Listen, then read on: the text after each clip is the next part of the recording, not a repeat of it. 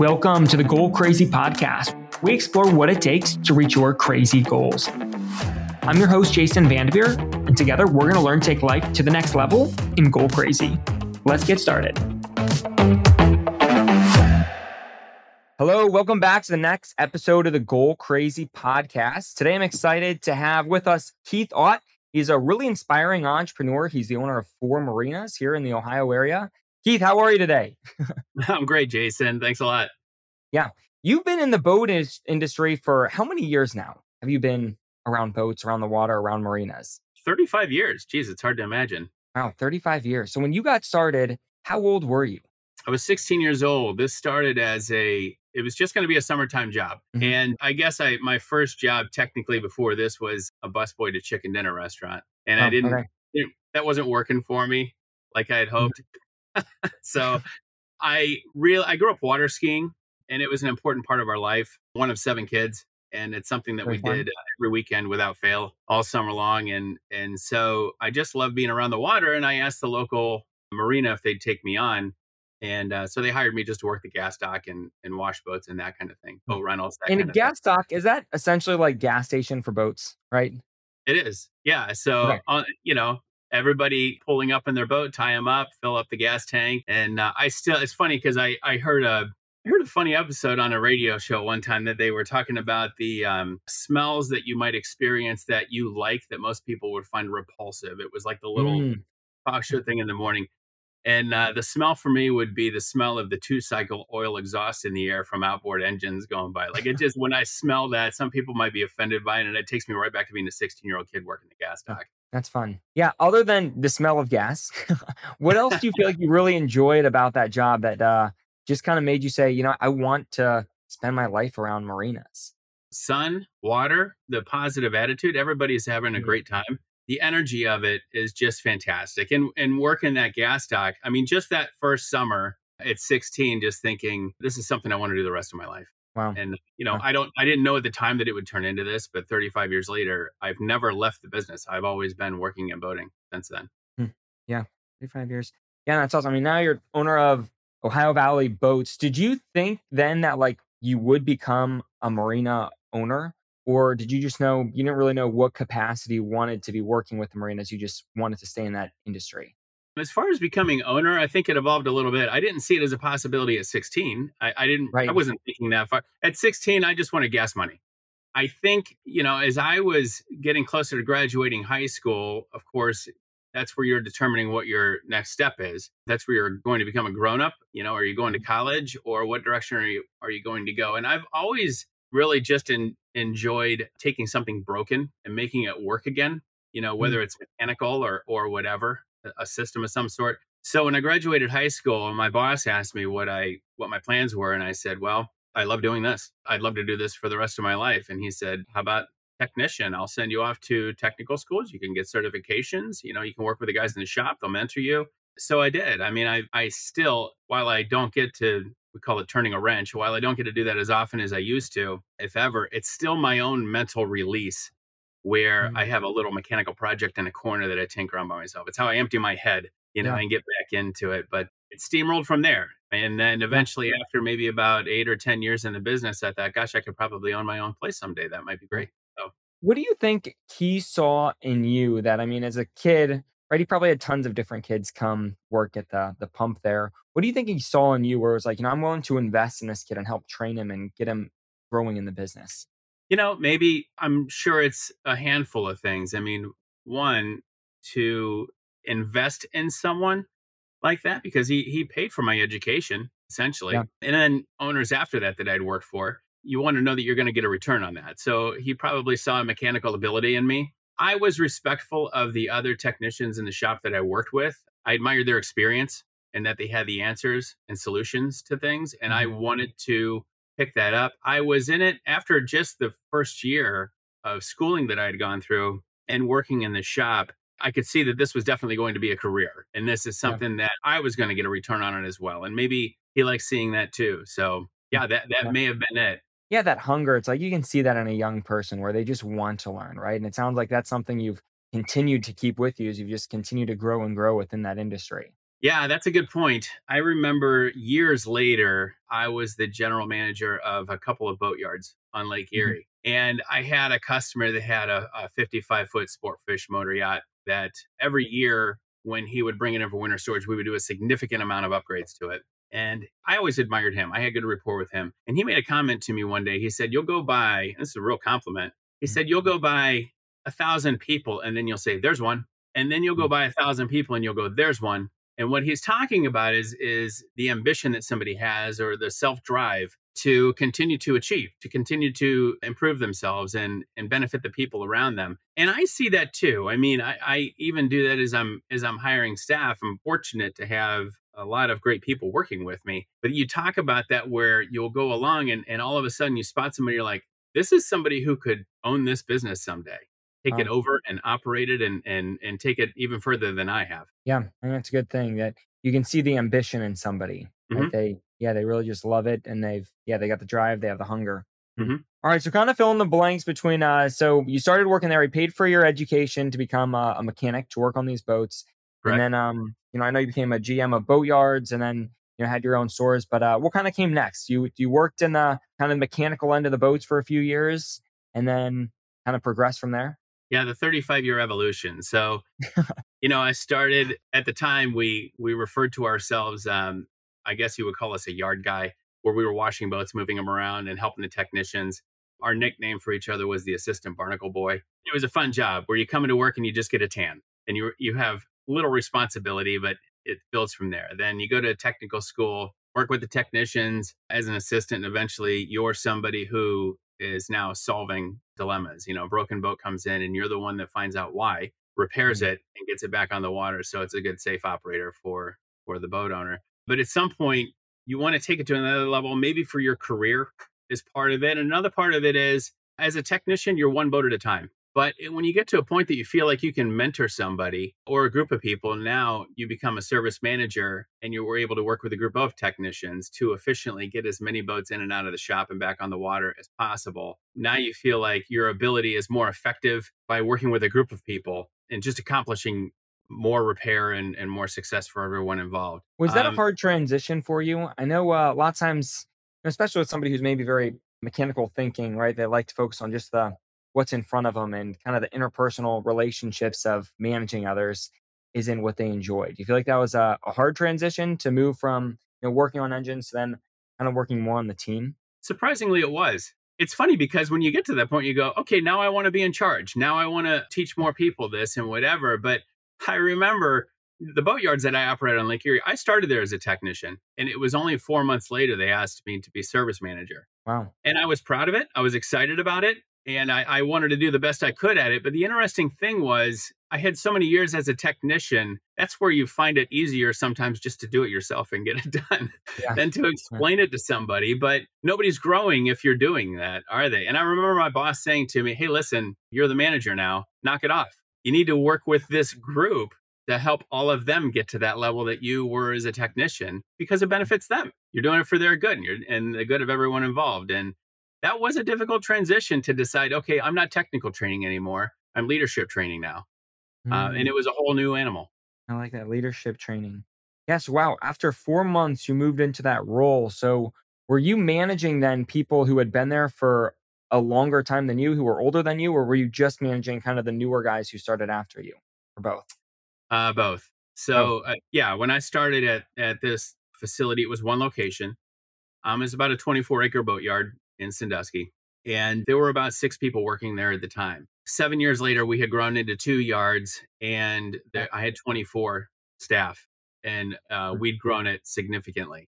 And it, it was, and and when I left, it was at that point that I felt good that I had left my thumbprint on the place. You know, it was a little bit of a negative environment when I first started there and by the time I left, I think what was if you work in the marine industry that in the northern part of the United States, we have what's called a launch and a haul out season where we put the boats in the water and then we take them back out in the fall and put them away for the winter. And there are two potential bottlenecks in the business because it's a significant amount of work that has to happen uh, in Mhm. about a six to eight week period.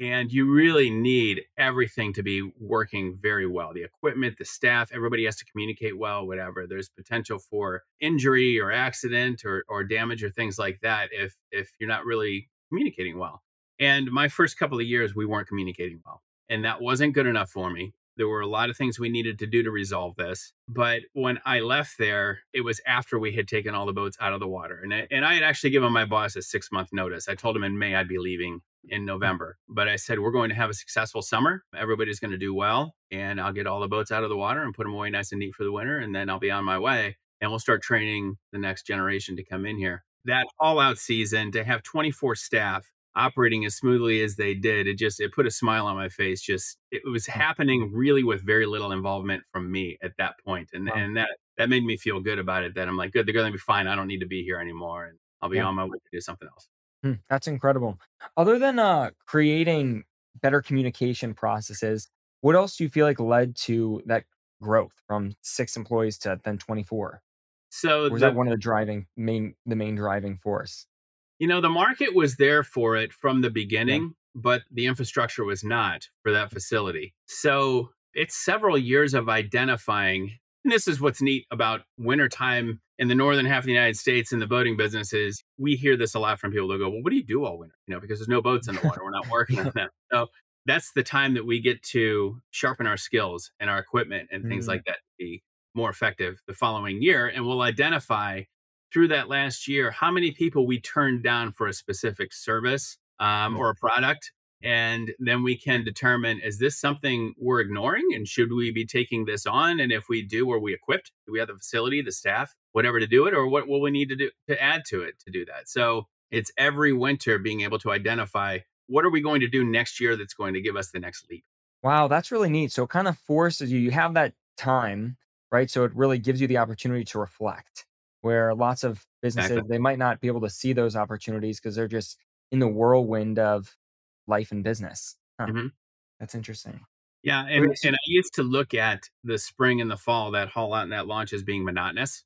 And then I left Ohio, moved to Florida for about three years, and I managed what's called a dry storage marina there, where we put boats in and out of the water for uh, the customer. There'd be 400 boats in the building, and any given Saturday, we might move 100 boats in one day uh, put them in, wow. everybody uses them, and then they bring them back and we put it away.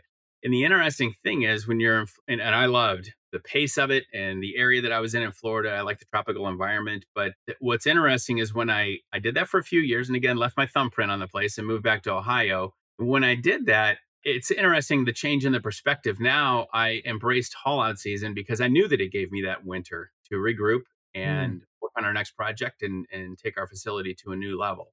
And after I left Florida, and moved back to Ohio, that's when we purchased our first uh, marina, the Leesville Marina. Interesting. Yeah, so you can really see the value of having that time just to reflect and mm-hmm. prepare, mm-hmm. make some changes. What led you to originally leave the marina that was up on Lake Erie and go down to Florida? What kind of uh yeah brought that inside of you to go tell your manager, you know, after six months I'm done? The short version of the story is I fell in love. Okay. Hey, that's so, great. so yeah, I had actually just resigned and I met my wife and you know we dated for about a year and then got married and it was just the two of us initially and she was an RN and she said, "You know, if I mean it's just the two of us, we can do some neat adventures. I can travel." Mm. So, I stepped out of the business for about a year and we traveled around and we moved to Houston for the winter mm. so it was nice and warm and we got to learn a little bit about Texas and had a great time while we were there. And then we moved to Boston, Massachusetts for the summer. And she had a mm. six month assignment there. And we had a great time. And it was neat because the schedule for newly married couple was I hardly was working. Uh, I had a little bit of online stuff that I was I was playing with, but nothing significant. But um, she was three days on and four days off. So I mean, to hit the New England area with every week having four days off to travel around, we got to see, gosh, you know, mm. Massachusetts, Rhode Island, Maine, you know, New Hampshire. And it was just, it's, if, if you've ever spent time there, it's a spectacular area. So it was a lot of hmm. fun. Yeah, um, I've been to son, Maine, but yeah, never been able to spend time like that there. yeah, yeah, yeah, it was it was really a privilege. So, and then my um my son was born, and I needed to be responsible and and get a job again. so yeah, at the time I sent resumes all over the United States and that's when we ended up moving to Florida. I got a phone call from a company that was just broke ground on a brand new marina in in uh, Pompano Beach. So we moved down there, and and uh, it was just under construction. I mean, they just poured the concrete, and so I worked on the marketing of that, and then I was the general manager of that marina. So it was neat because of a brand new facility, all the way to the palm trees. Even the palm trees are brand new, and all new equipment, and it was all my staff. I hired everybody and trained everybody from the ground up there. So that what was that was such a neat opportunity to be able to be the person to put that project together Yeah. uh, and turn it into something. So again, it was an empty building capable of about 350 boats inside, and you know I filled that place up. I got it to about 300 boats, and and I loved it. I loved who I was working for. I loved who I was working with. I loved the area I lived in. And then my son was three years old, and my wife started saying, you know, he's three years old and he has 20 some first cousins, and he doesn't know any of them. They're all in Ohio. Oh. So, and I Was it hard to leave that to move back for family? It was a difficult decision on one side and an easy one on the other. So my wife is incredibly supportive of me. And the idea of moving to Florida in the first place, especially when we had a newborn, was I'm sure difficult for her because we would be going to an area that we didn't know anybody. And our whole support group of family, both of us come from big families, we're all in Ohio. So I know that was difficult for her, but she honestly didn't blink. She knew that it was a good career move for me. She knew that I would love it. She knew that I always loved the tropical environment. So she was 100% behind me. But uh, three years into it, it was obvious that my family would greatly benefit if we had moved back to Ohio. So I had, you know, my direct boss is is today. He's still a very good friend of mine and, and an incredible mentor. I've learned so much from him. It, that was hard telling him that we were leaving because I loved working for him in, in the area that I was. But he- he couldn't have been more supportive too. And he shared with me stories of difficult decisions he'd had to make in his past and that he mm. respects me for that call. And again, you know, I put in a, a several month notice. I helped find the replacement for me and train the replacement for me. So again, he's still a good friend to this day and, and supported the move. And but what it came down to, and I think this is something really important that a lot of people are going to be faced with something like this where you have a decision to make between your career and your family. And this gets to what I had I had brought up when we first talked about doing this podcast. We're considering the Mhm. stakeholders Mm. in your career and in your life. But at that point, the decision came down, and, and Danielle handed the decision to me. She really said, "Listen, if we need to stay in Florida, I'm here, 100% with you." Mhm. But it, at that point, that's when you decide, you know, who you're really committed to. And Yeah. it's important to recognize that your career is something that's fluid and can always be adjusted. But if you don't have this anchor in your family where you've made this commitment, you know, to, to death do us part, if if you don't hang on to that anchor right there, then then where's your stability? What's your Mhm. focus? So Yeah. that's where the decision became very easy. It was it was time to move back to Ohio, and it's it's been fantastic for us. There's zero regrets. It was it was definitely the right thing to do, and you know we have two more kids now, so we have three kids, and all of them have benefited significantly because we're around our family. Uh, yeah, I think that's a really good thing to reflect on. You know, who who are you really committed to? And I think I bring up how your career is fluid. You can move it around. It's not like you had to choose between do I want a career or do I want a healthy family? It's like you could move, right? That move wasn't something that was in the way of your career. It was just part of it, right? It was on the way of yeah, the business that you've had. Hmm. Right, and your career will be successful because you have a healthy family, because Yeah. of the investment you made in your family. Mm, I like that a lot. Yeah. You'll be successful because you have a healthy family. Yeah. That's really good. Now, uh, out of curiosity, do you feel like lots of people who are at the higher levels of the marinas, kind of like yourself, do lots of them have a similar story where they started out pumping gas at a marina, or are there lots of people who just jump, you know, right in at these upper levels? I think there are similar stories out there. If I attend a conference, one of my favorite things at conferences are the roundtables, where you know I typically would like to hang around people that I know and that I I know that I'll be comfortable with. But my first conference that I attended as a manager for a company I was working for, I remember the my boss had told me to. Um, he said, "Listen, we're spending a lot of money to send you to this conference. I don't want you to find the one person that you know and hang out with that person for the week. Yeah. I, in fact, I want you to do the opposite of that. I want you to sit at a different table every time you have lunch with different people that you haven't met. And I want you to pick brains and meet them and share information about us and vice versa. And you're going to get more out of that than maybe even the presentations. Mhm. And so that's something I'm not necessarily comfortable doing, but because of that, I saw the benefit of it. So I make myself do it. Every time I attend a conference, I sit down at a table with people that I've I've never met before and hear their Mhm. story. And in doing that, you find the ones that are similar and then you find, you know, I've I've met people like like people will meet me in my early 50s and they'll go 35 years doing this. You know, because I'll meet people who are in their 60s or 70s go, I've been doing it for about 10 years. So it was just a new career that they decided to do Yeah. you know, all customers comment to me, one of these days I want to do like you and and own my own marina and sit back and and just enjoy and watch it all happen, which is not quite how that works, but Yeah. a lot of work that goes into the backside of it. But um, yeah, I mean, I've met everything from I met somebody who was a physician that retired as a physician and and purchased a marina and and operated it and and everything in between. And sometimes it's the third, fourth generation operator. Mhm. Mhm. Yeah. Is that part of your plan? Do you think this will be a business that passes down to your kids, or is it hard to say that right now? all of my kids, it will be available to them Mhm. to learn this business. I have a, a nine year old, a 10 year old, and a 14 year old. All three of them have their boater safety license. My 14 year old is, he's legally allowed to operate a boat on our lake by himself, and he can, he does. We had one of our rental boats had, we had a customer that was having, struggling to operate it, and they were, I don't know, halfway across the lake and they called and said they needed help. And at the time, we had had a couple staff call off that day and we were shorthanded and I was not here. Hmm. And so my nine year old, my 14 year old jumped on a boat and went out and towed him in. And boy, Wow. the, the look on their faces when a nine year old tossed a tow line to them and brought it back in. So it's it's a life that I'm sharing with them and showing them the technical side of it and working the counter and things like that, whatever. And if they choose to to take it to another level someday, great. If they want to go in a completely different direction and work in something different, great. Mhm. But I think the benefit of growing up in this environment on the water and knowing how to problem solve and work with customers and things like that's going to be beneficial to them regardless of what direction they go. I'll build it for them. They can choose to take it over to a to a new direction, but if they want to do something different, that's fine with me too. Yeah, that's good. So, um, when you came back from Florida, is that when you got your marina, or did you come back and work for somebody else for a little while before you got your first marina? I left Florida uh, with barely a parachute, but just knowing that I had a solid enough of a resume that I knew I'd be able to do something.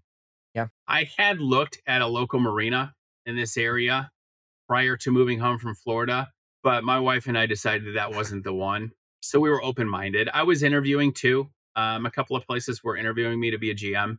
And then we just, we kept in the process of looking. And then we purchased our first marina in 2012, Leesville South Fork Marina. And at Mhm. the time, we we really didn't have any ambition beyond that. We just thought, hey, this is a neat place.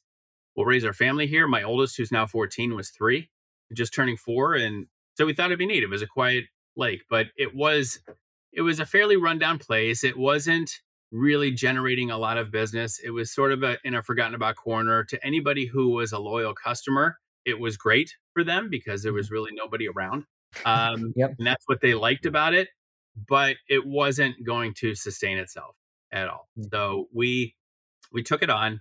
I was probably 2 or 3 years into it when I was really concerned it was never going to go anywhere and I thought it may have been a really bad decision.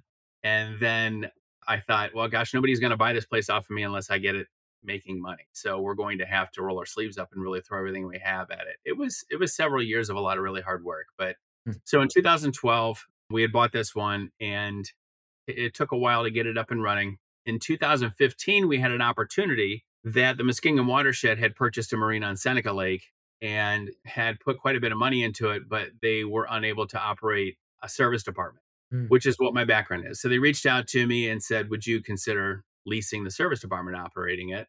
Well, that's nearly a 400 horsepower limit lake. And I thought that would really help our boat sales business being able to, to get into higher horsepower. So we took that one on. Mm. And when we did, that's when we established the brand Ohio Valley Boats. Ah, I see. Uh, so that was the start of the Ohio Valley Boats dealership. In Mhm. 2017, the other marina on Leesville Lake came available. And while I own Leesville South Fork Marina, the the second marina that came available, the Muskingum Watershed purchased it and asked if I would operate it for them. And I said, I will lease it from you and operate my own business out of it. And Mm. so that worked out well. And that was our third location. So now we operate both the marinas on Leesville Lake and the campgrounds and the cabin rentals and, Wow. and that. And then in 2018, they had uh, Muskingum Watershed had purchased and taken over Tappan Marina and said, Hey, listen, that whole Seneca thing worked out great. Let's do it again. Mm. And so we moved in at Tappan Marina with Ohio Valley Boats. So Ohio Valley Boats has three locations at Tappan, Seneca, and Leesville Lake as a boat Yeah. dealership, sales and service. And then we have another side of our business that's the resort side where it's camping, boat rental, docking, cabin rental, you know, ship store and restaurant, that kind of thing. Oh, that's really fun. Yeah, I feel like uh, as you talked about how people are just very friendly and happy when they're on their boat. I feel like when we go to campgrounds, it's that same environment, right? People are Yes. just happy. They're on vacation, they're down to earth people, and yeah, hmm, that's really cool. Was it pretty stressful for you when you moved back from Florida and you were kind of in that process of looking for marinas, applying for jobs? Were you worried at the time, or did you just have a lot of trust the right thing would come together soon? What was that like? Sure. The unknown. I mean, I knew it was the right thing to do for my family, and I was confident that we were going to be able to do well eventually, but um, it wasn't a clear plan. Only that my career has been good to me, and I knew that it would continue to. So it was just a matter of let's get home. Again, my wife is an RN, so at the time, you know, that was our backup plan. Was she was going to get a job as a nurse temporarily while I you know search the field to see what my next move was going to be. So she she did for the year and th- until we ended up making this purchase and moving in to operate this marina. And so you know this this is um you know gosh a lot of people try to put a number on um you know you need three years before you prove your business successful. When you're an oppor- entrepreneur that's like the number that seems to go out there like hey expect to do poorly for two years but that third year is going to do well. I will tell you it's seven. Mm. so from my experience the first three years uh, the toughest that's for sure and then we started to build some momentum at that point our marketing was starting to grow teeth uh, Mhm. and we could see some results from that and then interesting thing 2000 so we bought it in 2012 in 2019 that was the year that we knew that everything that we had been doing was going to just explode for us so we Wow. invested significantly in inventory and equipment and staff and marketing and that was our our make it or break it year where we knew this was going to be the leap to the next level well in 2019 we had a tremendous amount of rain like every Mhm. single day and our little lake uh, leesville lake flooded way beyond any level it's ever flooded before to the point that the army corps of engineers and the muskingum watershed decided to close the lake during fourth of july i mean this was the, Wow. the yeah this we had six weeks that this lake was shut down our six most important revenue driving weeks of the year Wow. and we were sitting on boat inventory and nobody was renting from us i mean it just revenue stopped and Mhm. so we muscled through it and we kept our staff through the winter and it was a lot of biting teeth to to get through that and then we have our spring launch boat show every year where we had our inventory from 2019 that didn't sell and then we're taking on inventory in 2020 to add to that and so now we're incredibly loaded up and then we go into our spring boat show in March, where we typically will have 300 people in a day come through. We'll sell like a dozen or so boats. Day before that show is the stay at home order for COVID, for anybody who remembers that. Oh yeah. Huh. So now we went from a, a year of flooding to all of a sudden just being shut down. Uh, and another important launch to us. And it was the big question mark over everybody's head what does this mean now?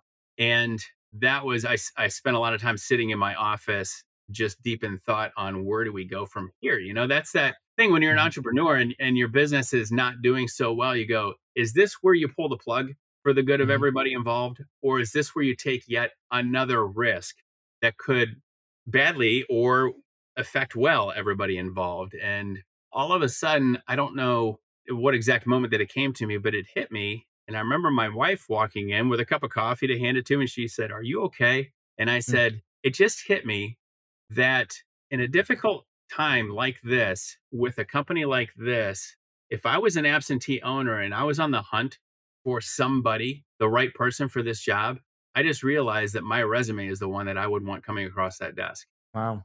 And if there's somebody that's going to pull this off, it's it's going to be me. And I've got a lot of people counting on me, uh, my staff, my family, their families, the boaters in this community, whatever. And that was the pivotal moment for me where we decided it's the ship is not going down. We're going to keep Mhm. this one up. And you know, fortunately, my gosh, by the grace of God and as far as COVID goes, it was tumultuous for everybody. But all of a sudden, we found out that it was actually the most incredible marketing campaign that anything outdoors could ever see. Yeah. So it flipped like a light switch from there. And we were staffed, equipped, and had inventory to be able to to take advantage of it. And, and wow. we put a lot of people on the water that year. Hmm. And that yeah, was our big turnaround. We had two absolutely dynamite years that that made this whole thing make sense. So, yeah, hmm. yeah. Wow, that's pretty neat. Yeah, it's like in moments like those, you really see the difference from like owning the business versus being the person who manages somebody else's, like you had done in the past, right? Right. It's yeah, yeah. You've got your own skin in the game, and those decisions make a big difference to you and a lot of other people. It's yeah. What do you feel like are some of the big things you've learned about yourself through kind of your journey with entrepreneurship? I think I'm surprised at maybe a handful of things. At, at um, I, I, think a funny thing to learn as you go along in life. I've I've said this when um, I remember when I was a teenager and I knew everything, and then yeah. Uh, not long after that, when I realized I knew very little. And yeah. I say this to my kids a lot where the older I get and the more I learn, the more I realize I don't know. Mm-hmm. So, and this can go all the way back to the decision whether or not to even go to college, where that's a question where is college necessary or are you better off doing something else? And I think it depends on the person involved. Education is mm-hmm. incredibly necessary all the time in mm-hmm. whatever form that you deem helps you to develop in the direction that you want to go. So the decision not to go to college wasn't me avoiding something. It was I saw the the opportunity for me and what I wanted to do in a different direction. But I'm just I'm a fan of constant education in in mm-hmm. whatever form that is. So I don't know. Is yeah. as uh, your question and what I've what I've learned about myself, I've learned. I think I was surprised at how much pressure I can handle. Mm. That's I think my wife says it some, this way. She said, "What kind of juice do you make when you're squeezed? You know, when you crush yeah. a lemon, you mm-hmm. know, you crush an orange. What does it turn into? So it's that it's that never giving up thing. Yeah, um, I think is it. Hmm.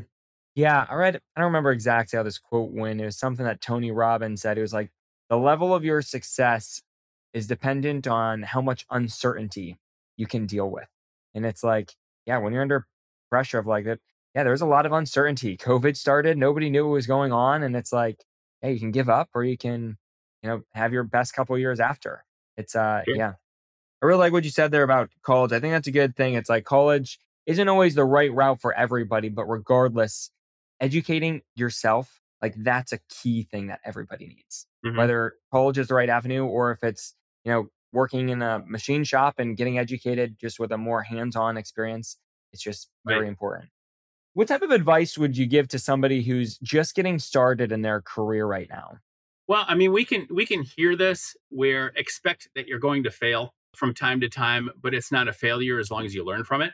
I wish i can remember who it was that said um, i didn't fail a hundred times i learned a hundred times what not to do so that's an important thing. I think making sure too that you're recognizing, you know, the people around you that are going to be impacted by you. Uh, so we it's it's easy to quantify when you're building a career, it's easy to quantify when you look at your resume, you can see your successes. You can identify those on your resume. You can also look at your investments or your savings account or whatever and quantify that. If that number continues to grow, okay, I'm doing well when you get your paycheck is it bigger than the last paycheck was you know those are those are numbers that are easy to quantify but something i don't think we spend enough time quantifying is what our career allows us to be or do in our personal life you know in in the time that we spend with family or friends or you know people who influence us or people that we may influence in mm-hmm. our life and i think somebody just starting out i think it's important to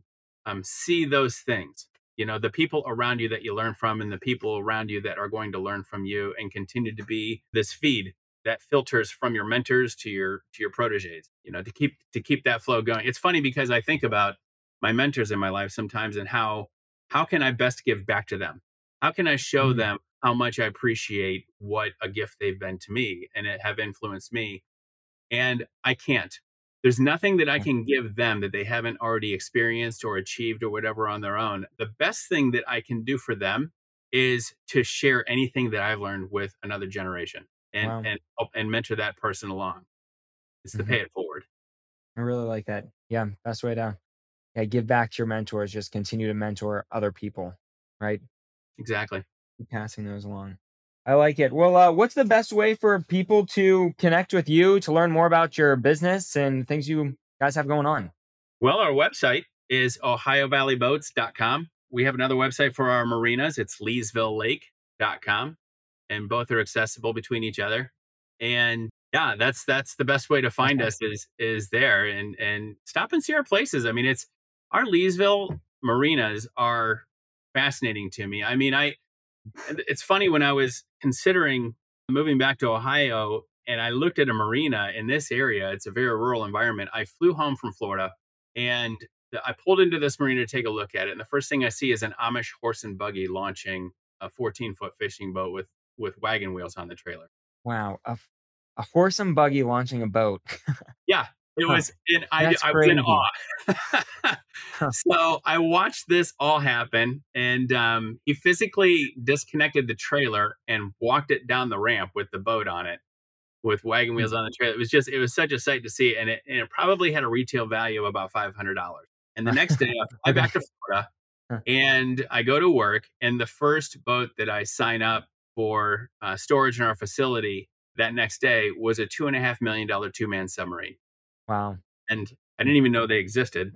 But the two worlds that I experienced in 24 hours, but both of them equally as important. Like to the person that owned that submarine and needed to be able to get, you know, 50 feet down without getting wet to be able to see something Mhm. under the water and the and the guy launching the fishing boat walking it down the ramp. I mean, both of them just that's their opportunity to disconnect from the world and and regroup and enjoy the, the you know the environment. Huh, that's interesting. Yeah, it sounds like really fun places. I, I've been to Tappan Lake before. I know that's a beautiful place, and uh, campgrounds are always fun. So yeah, awesome. I'll put those in the show notes. And really, Keith, I, I really appreciate you coming on here today and sharing your story. It's it's inspiring. It's awesome to hear, and a lot of really good lessons that you shared with us. So thanks for taking the time to do this. Thanks, Jason. It was a lot of fun. Yeah, yeah. Thank you. I will um, talk to you later. Take care. Bye.